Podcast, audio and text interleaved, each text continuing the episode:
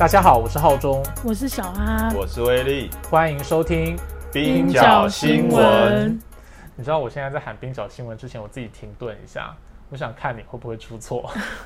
天哪！不要上礼拜太可怕了。好，这个月是穆斯林的斋戒月。那斋戒月对于所有的穆斯林来说，其实是非常重要的，就很像我们的农历新年，或者说像是西方人过耶诞节一样，可以说是一年当中最重要的节日。那根据伊斯兰的阴历法，每年的九月是斋戒月。在这一整个九个月当中哦，所有的穆斯林，如果你很虔诚的话，在日出之后、日落之前，都必须要不吃不喝，不能抽烟，不能讲脏话，不能跟人起冲突，而且不能有性行为哦。可以说是希望根据这个宗教的律法，希望透过刻苦对人体的考验啊，向真主阿拉忏悔，然后达到精神净化，所以叫做斋戒。那有一些穆斯林听说还会因为这样子哦改变生活的作息，因为日出之后你就不能吃东西，可是起床会肚子饿啊，所以你就改变生活作息，要更早起床。比如说你在凌晨四点以前太阳还没出来的时候，就赶快起床吃早餐。那四五点太阳出来以后就不吃了，开始一天的进食。哦，所以在就月开始之后，那个就叫做早餐，因为时间提早了。你可以这样自我说服了，我相信他们是不会的。那在九月过完之后呢，到了十月一号，也就是斋戒月结束后的这一天，就是开斋节，哇，出关了。那那个时候大家就会大肆的庆祝，吃大餐啊，发红包，交换礼物。嗯，我们有的时候在台北车站。会看到，哎，忽然有一天周末假日的时候，很多的印尼移工聚集在台北车站大厅，对不对？嗯。然后他们可能会摆摊位啊，吃很多食物啊，弄得很热闹，很像过节的感觉。然后我们都不知道是什么东西，其实那就是他们的开斋节。那你想为什么那么开心？因为前面封关了一个月哦，就是要守这个戒律，过了一个月，然后到了出关，大家都庆祝。哎，你们有吃过穆斯林的食物吗？嗯，有啊，像是有那个哈烙认证的。食品对，其实台湾现在越来越多，对不对？有清真认证的食物，嗯，清真牛肉面，嗯，好像不是不是清真牛肉面，好吗？你说是红烧清真的清真，不是那一种，是清真牛肉面，对，就是有那个伊斯兰认证的。现在有很多饼干，他们都会特别标示那个伊斯兰认证，就是说你是穆斯林也可以吃。里面不能有猪油嘛？因为很多饼干你以为是素的，但是其实里面的奶油含有猪油，这样子是不行的。嗯，而且它处理食材的。的方式其实也也有一定的流程，对，就是使用刀啊之类，比如屠宰这个动物之前。可能你需要一些祈祷的仪式等等。嗯，就是它的规范其实其实是蛮细的啦。然后，但是就是会符合，重点就是符合那个伊斯兰的一些戒律这样。对，我觉得台湾现在是还不错，越来越常看到这个清真认证的食物，以及你在台北车站啊，很多的公共场合都可以看到，呃，穆斯林他们可以做祷告的地方，祷告室啦。嗯，对，像新生南路有个很大的清真寺嘛，旁边就有几间清真认证的餐厅。对，在和平东路上也有以前有去吃过。嗯，那我们刚刚讲的日期啊，是伊斯兰的阴历，就是整个九月是斋戒月。如果换算到我们平常在使用的阳历的话，今年的斋戒月就刚好是四月一号到五月一号的这段期间。那五因为四月一号到五月一号是斋戒月嘛，所以五月二号就是开斋节。可是今年斋戒月的时候，在一个这么重要的节日里面，在巴勒斯坦却发生了很不幸的事情，对不对？没错，在斋戒月期间，以色列警察突袭了阿克萨清真寺，导致了一百五十伤，并且逮捕了三百多人。那接着又对加萨走廊发动空袭。根据巴勒斯坦的卫生部，以色列的攻击其实已经造成至少二十五死。那以色列是在十五日跟二十二日，也就是两个周连续两个周五突袭了位于东耶路撒冷的阿克萨清真寺。那根据国际社运媒体 People's Dispatch 的报道。呃，以色列警察是在未经挑衅也没有事先警告的情况下，就突袭了阿克萨清真寺。那使用橡胶弹、闪光弹，还有催泪瓦斯这些武器来攻击正在祷告的信徒。那里面也不少是妇女跟儿童。那以色列警察还阻止了救护车进入，阻止摄影记者采访，并且把巴勒斯坦人双手反绑给压制在地。那十五日的突袭行动导致了一百五十个人受伤。二十二日的袭击也导致至少三十一人受伤，还包括两人重伤。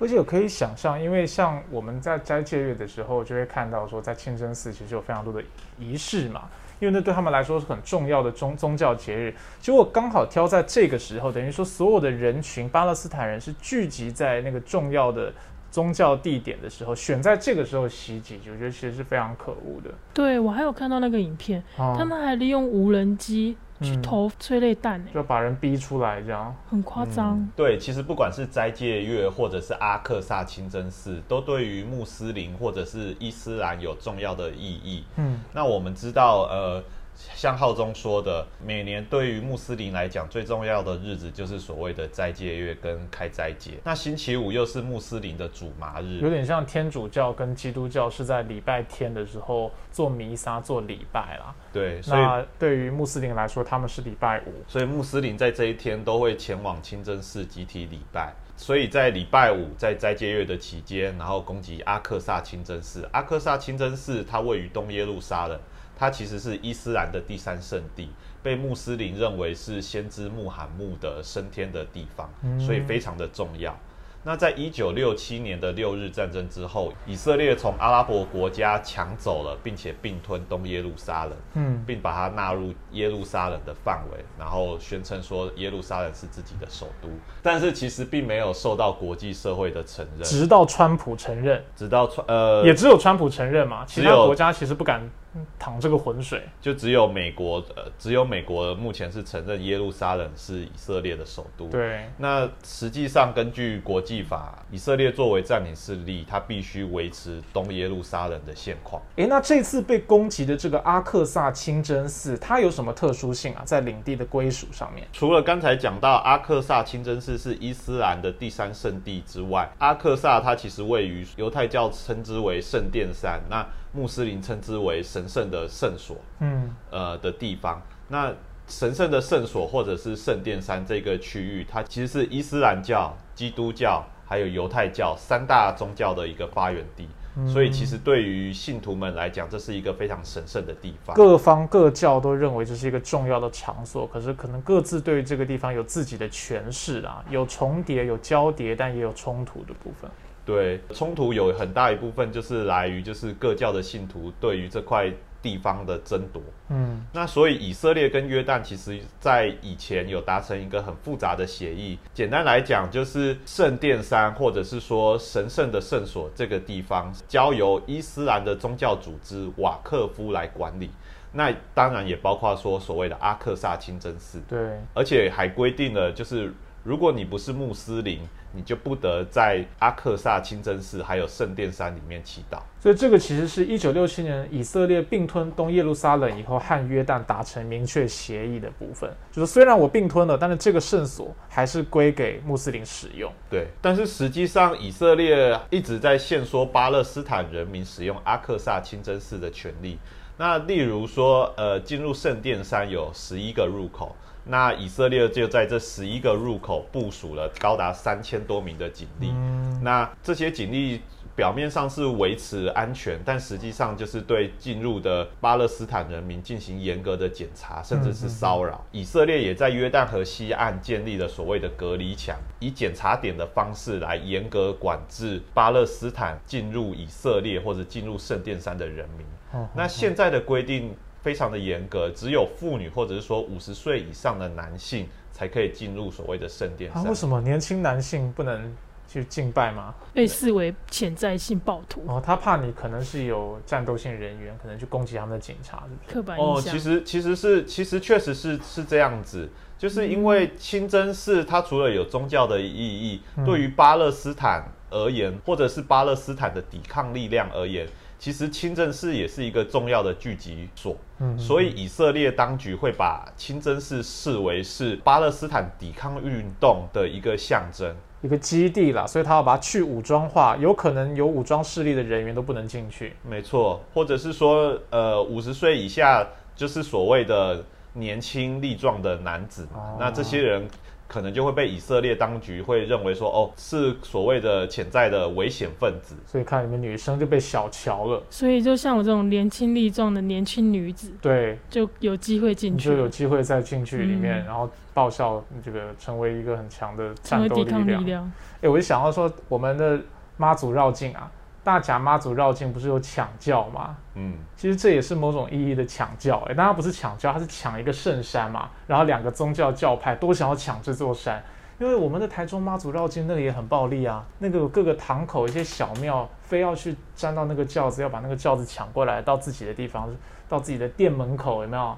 然后绕一下，然后希望一年生意兴隆，所以这是以色列版的抢教，可是他们更可怕，他们是动用警察，以色列版的对啊，以色列版的抢教啊，强摘的果子不甜啊，真抢来的妈祖，你确定会有保佑吗？有有。抢的妈祖，抢来的妈祖，对啊，抢教不是要讲来的抢妈祖。祖不甜。对啊，那有一个差别，其实呃，这不是同一个宗教里面的信徒在抢夺某一样东西，而是不同宗教。嗯，那特别是特别是犹太教跟巴勒斯坦的穆斯林之间，其实有一个所谓权力不平等的关系。对这得这里就不得不提，其实，在斋戒月期间，刚好也是犹太教的节日逾越节。逾越节是从四月十五日到二十三日，这个是哦以色列的国定假日。根据以色列跟约旦的协议，以色列或者犹太教徒他们虽然不能在阿克萨清真寺里面进行祈祷，但是他们可以进入阿克萨清真寺里面参观。那所以这这次逾越节的期间，以色列警察就以要让犹太游客去拜访。阿克萨清真寺为由，不惜镇压巴勒斯坦的信徒，来为这些犹太教的游客开路。天，他就是故意挑衅嘛，对啊，本末倒置哎，对，这些游客到底是谁呢？那根据国际社运媒体 People's Dispatch，它就有报道说，其实这些游客大部分都是所谓的极端犹太主义人士，像是重返圣殿山这样的组织。嗯那重返圣殿山是何许人也呢？他们其实就是一个极右翼的犹太团体。那他们在过去一段期间，其实在呃脸书上面，他们就会以奖金悬赏人们到阿克萨清真寺里面做什么？去做一个山羊献祭的动作，因为他们认为说进行了这一个仪式之后，就可以把圣殿山重新回归到犹太教徒的手中。山羊好可怜啊，成为无辜的牺牲者。不是这个在圣经上面的故事，山羊是为了人类嘛，因为你本来是要献祭自己的小孩，哦，你本来是要献祭自己的小孩，后来因为神是慈悲的，才让你用山羊来取代自己的小孩。所以你这样子来讲，就是你像秦始皇的兵马俑一样，你本来觉得他很铺张浪费，但是你一想到哦，他是来取代人的，你就会觉得他比较起来还比较好一点。所以献祭羊有一点残忍，但比起献祭人，慈悲多了吧？嗯，尊重宗教，宗教尊重宗教。欸这个也很可怕。其实我觉得这种宗教上的冲突，像以色列这样，很明显就是他要激起冲突嘛。嗯他没有在，不止没有要避免冲突，他刻意要激起冲突。像我小时候在教会长大啊、你知道天主教，我必须说，在台湾的天主教相对来讲是比较宽容的。比如说，他允许大家拿香拜拜祭祖先啊。嗯可是有一些基督教的基本教义派，他对于其他宗教真的是完全零容忍的。比如说讲到妈祖绕境啊，小时候我就会听到很多基督教的长辈，他们就会在说，哦，这个是邪灵啊，然后要替这些人祷告，觉得这些人都在膜拜邪灵，这个。这个妈祖背后就是邪灵，是撒旦，他们是偶像崇拜。那你想，他们现在只是为他们祈祷。如果台湾的警方特别开道，让这些基督教徒去参观大甲妈祖绕境，那不是完蛋了吗？一定起冲突啊！怎么有点像同志游行的互加盟？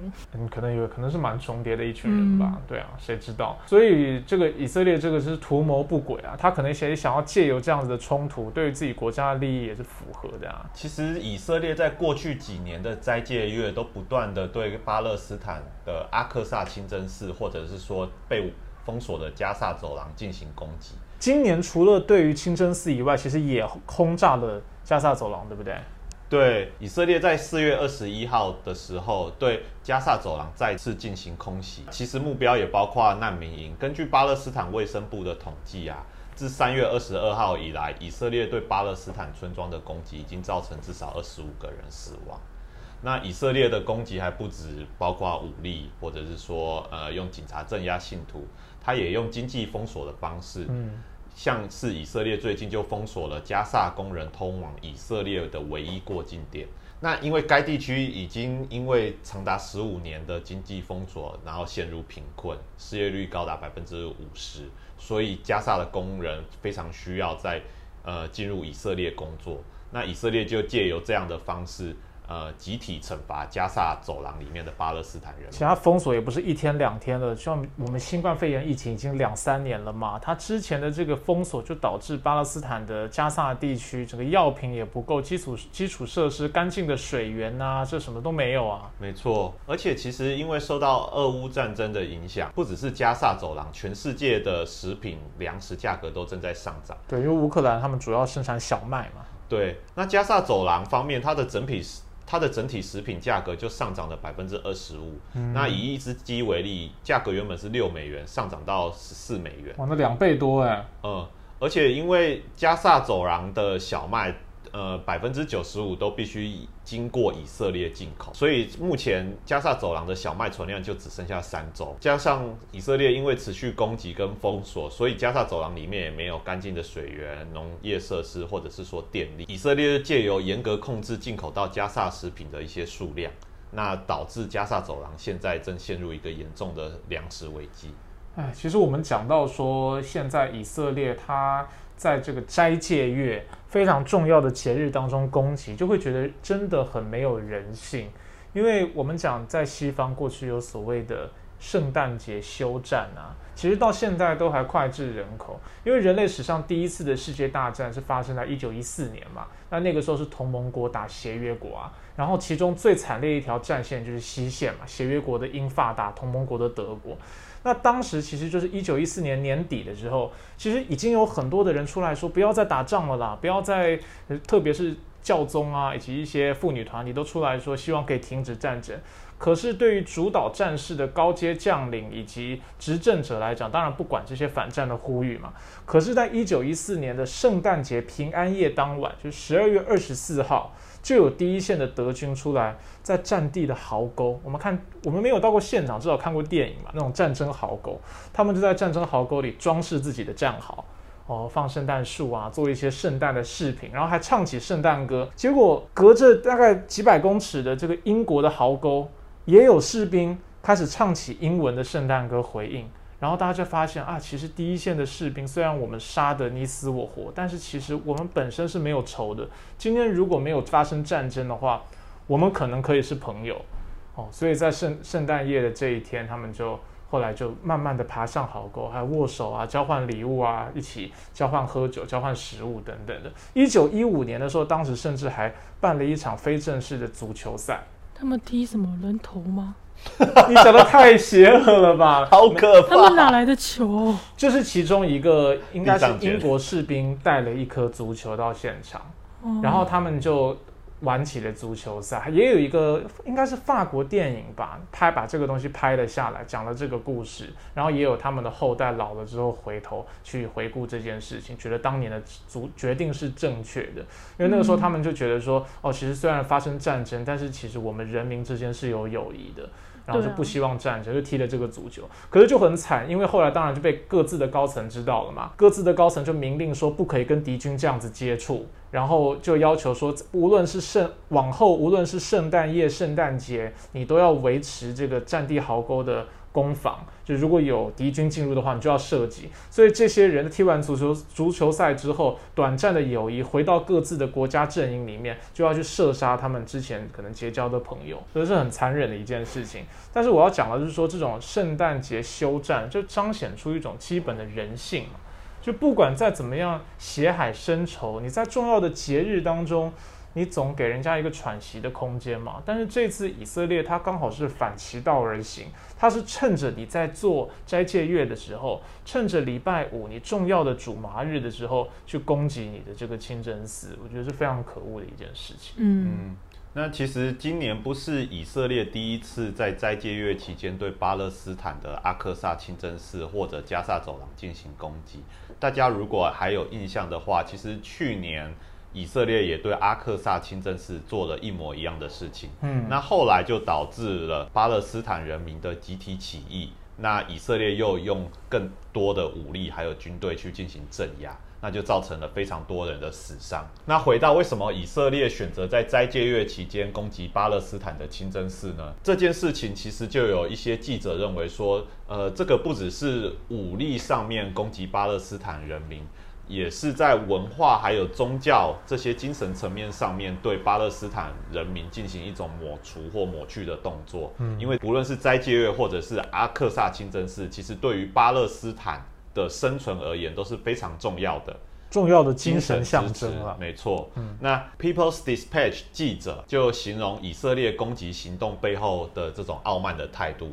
那我引用他的话来解释：以色列是占领势力。那阿克萨清真寺对于巴勒斯坦人民的生存至关重要，所以每一次以色列攻击阿克萨清真寺或者巴勒斯坦的时候，都是在提醒巴勒斯坦人民，你们正处于被占领的状态。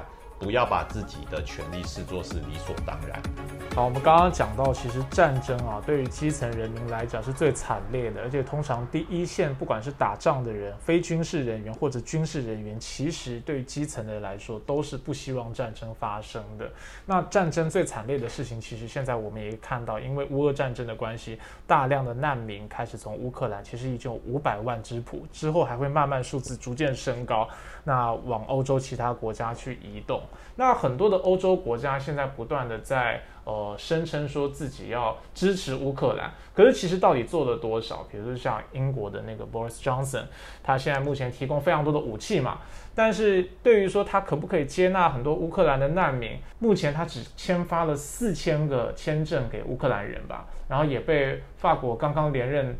竞选连任成功的这个马克宏讥笑说啊，你一直是嘴炮，说要支持乌克兰，结果你根本不愿意承受他的难民啊，你不愿意共同承受战争的代价嘛？英国最近对于难民就宣布了一个非常奇葩的政策哦。在四月十四号的时候，英国的总理 Boris Johnson 他就宣布，所有寻非法路径抵达英国、希望寻求庇护的单身男性，英国都会将他们驱逐到卢安达。那在这之前呢，十三号的时候，英国的内政大臣帕特尔他就跟卢安达的外交部长比鲁塔签订了一份英国与卢安达移民与经济发展伙伴关系协议。那根据这个协议呢，英国将会支付卢安达一亿五千万美元，来换取卢安达收容十五万的难民。那被运送到卢安达的难民将可以在这个东非国家申请庇护。那整个计划预计在四月中旬开始运作，那就会把难民开始一批一批的运送到卢安达去。那我们来看看英国首相强生是怎么样宣布这个计划的。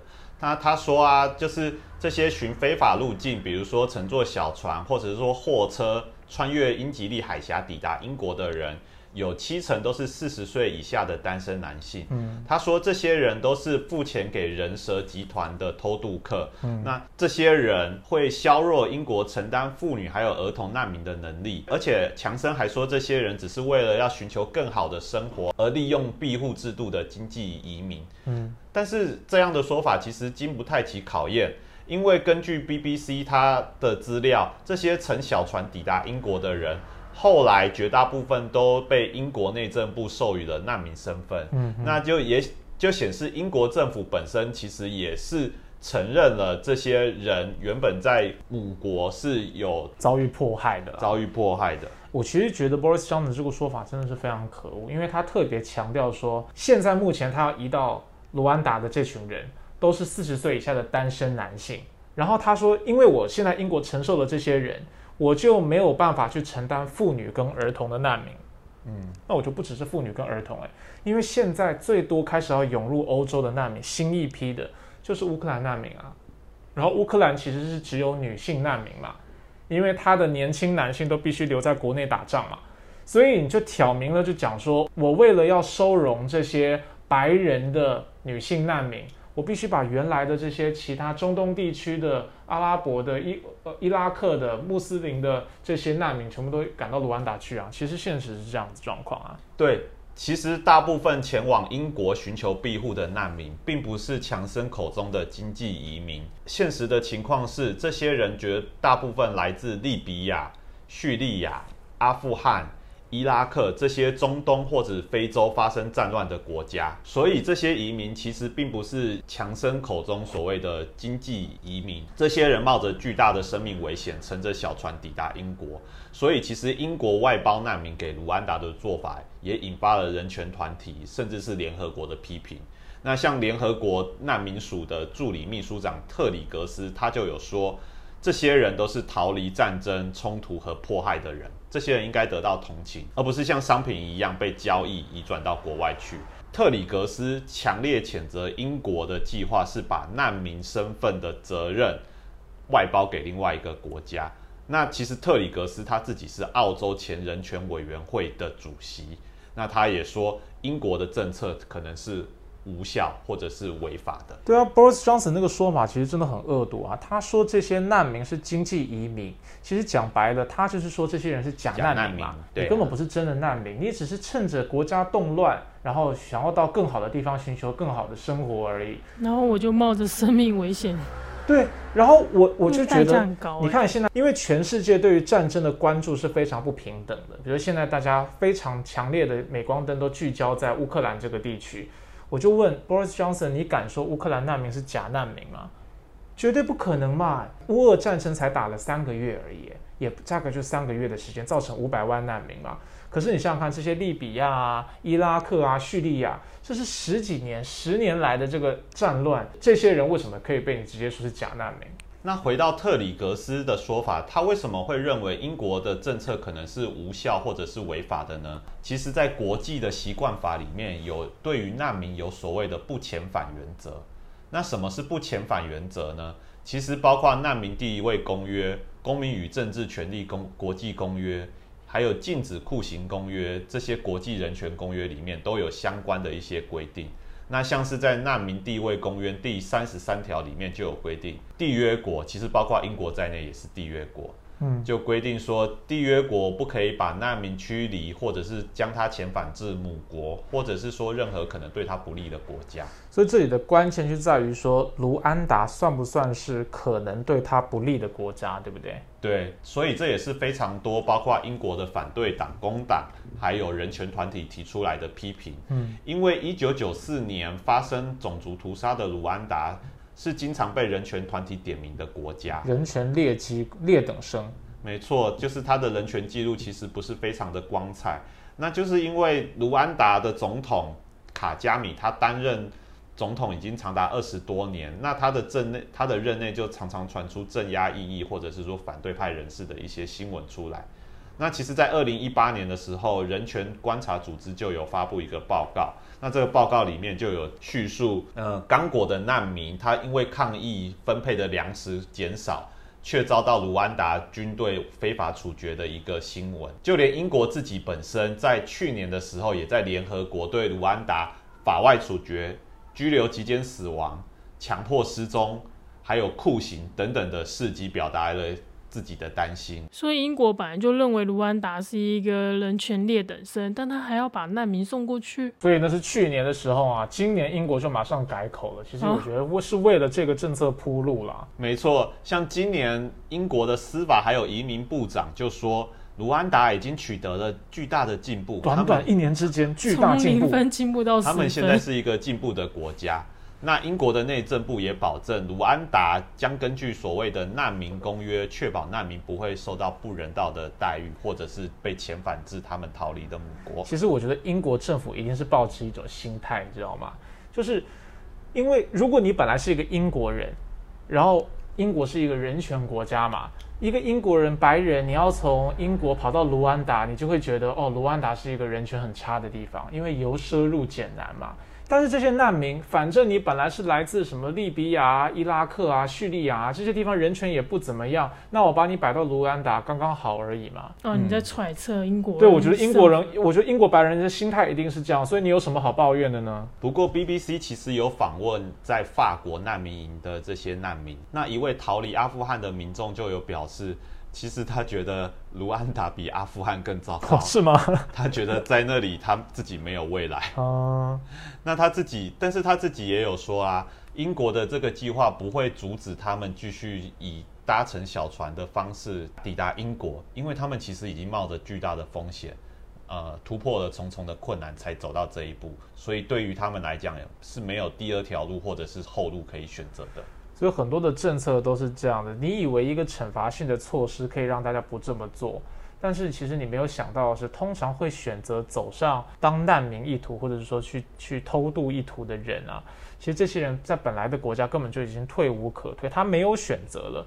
所以你用一些威胁的手段对他们是没有用，他们只剩下一条命而已，也没什么可以失去了。那我们来讨论一下难民外包这个计划好了。嗯，其实英国不是首创难民外包的欧洲国家，在过去丹麦也曾经提出类似的一个想法。那丹麦其实现在也跟卢安达在洽谈类似的协议。在去年的时候，丹麦政府就已经提出想要把难民转往突尼西亚或者伊索比亚的规划，但是都没有一个好，但是都没有一个最终的结果。那钱给不够多了，这个对于收容国一定就是谈钱啊。怎么有点像是一些强国？在买那些小国的碳排放权的感觉，其实是这个意思啊，就是我不要影响我的生活嘛，我要把我所有这些代价跟成本都转嫁到穷国去，无论是你说碳排放，或者现在说难民的问题，都不要影响到我们自己的生活是最好的，心态是这样子的。但是那时候非洲联盟就有批评丹麦的政策是仇外，他们是完全无法接受。那非洲联盟那时候有进一步有指出。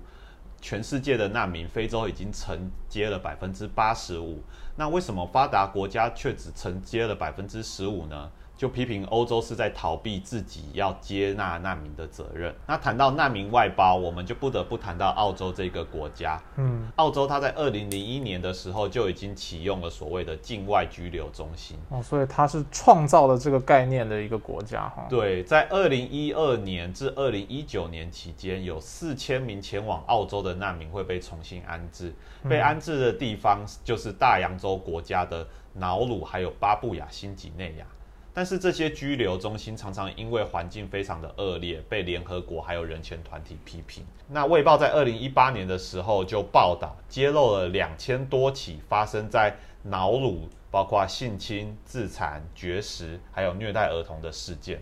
那联合国难民署也曾经做过报告，有百分之八十的瑙鲁难民患有 PTSD 创伤或者是抑郁症。还有一位伊朗的难民作家叫做布查尼。他曾经在巴布亚新几内亚的拘留中心生活了六年，最后获得了纽西兰的庇护。他就有形容里面的生活根本形同地狱，而且所谓的拘留中心的系统更令他们无时无刻都感觉到自己是被羞辱的一个状态。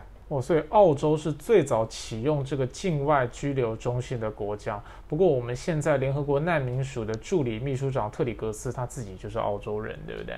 对，所以他其实也有批评英国的计划，其实跟澳洲差不多。但是，对对于他而言，他就会觉得说，澳洲的这些计划其实对于难民而言，不仅没有威吓效果，而且还会产生各种侵害人权的争议。嗯。好，实际上除了将难民外包以外，强生政府其实在近年以来，为了要去应付激增的难民潮，它也实施了一些措施，包括说加强海岸巡逻。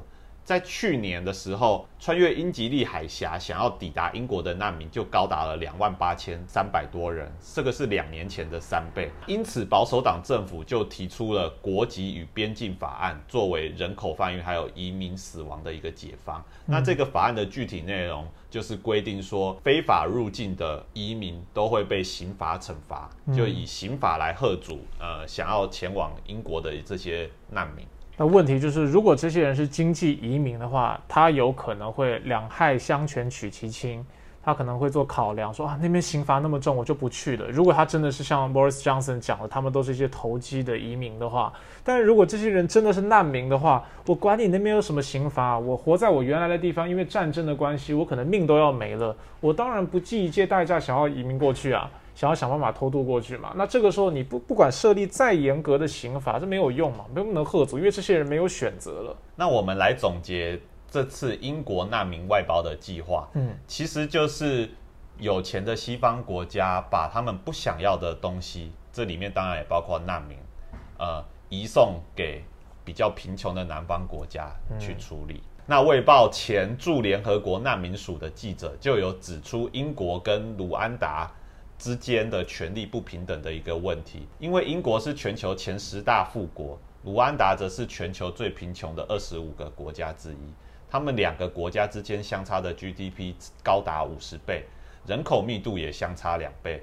但是大家知道吗？卢安达人均承受难民的数量是英国的两倍，也就是说，英国人每承担一个难民，卢安达就同时承接了两个难民，然后卢安达明明比英国人穷这么多，穷了五十倍之多。而且我觉得根本的问题，我们今天不是在讲一个全球责任哦。比如说，今天这些难民如果是来自于海啸，来自于陨石降落地球，那我们可以说啊，英国人因为你比较有钱，你的责任比较高，希望你多做一点好事。可是我觉得今天不是这样子诶，今天出现这些难民，都是因为人祸，都是因为战争，中东地区的战争。我问一下哦，哪一个南方国家参战？是非洲国家去中东打仗的吗？不是啊，是美国，是北约在中东打仗啊。那你英国自己造下来的业嘛，你自己去打人家，去介入他国内政，导致出一大批难民，你本来就应该自己收拾啊！你凭什么要这些南方国家、这些非洲国家从头到尾跟欧洲这些战争、跟这些决策一点关系都没有，最后却要对吧？擦你留下来的屎，擦你的擦你的屁股，就是可恶是在这个地方，因为它不是天灾，都是战争导致的难民潮嘛。那这个政策还需要通过议会决定吗？那英国现在这个移民外包的政策，它是由内政大臣所发布的，所以它是由内政大臣的一个命令所去执行的，那不需要经过议会。嗯，所以之后就会直接实行，好吧？我看这个事情，其实不管人权团体或者联合国提出怎么样子的不同意意见，看起来是势在必行，就要直接上路了嘛。那后续如果再引发一些很不好的状况的话，我们再后续追踪这样。哎，如果你喜欢我们节目的话，也请给我们五星的好评，然后也可以在苦劳网的脸书、IG 上面留言告诉我们对你对今天节目的想法，以及你想要听什么样子的节目内容。冰角新闻不止冰山一角，我们下周见，拜拜。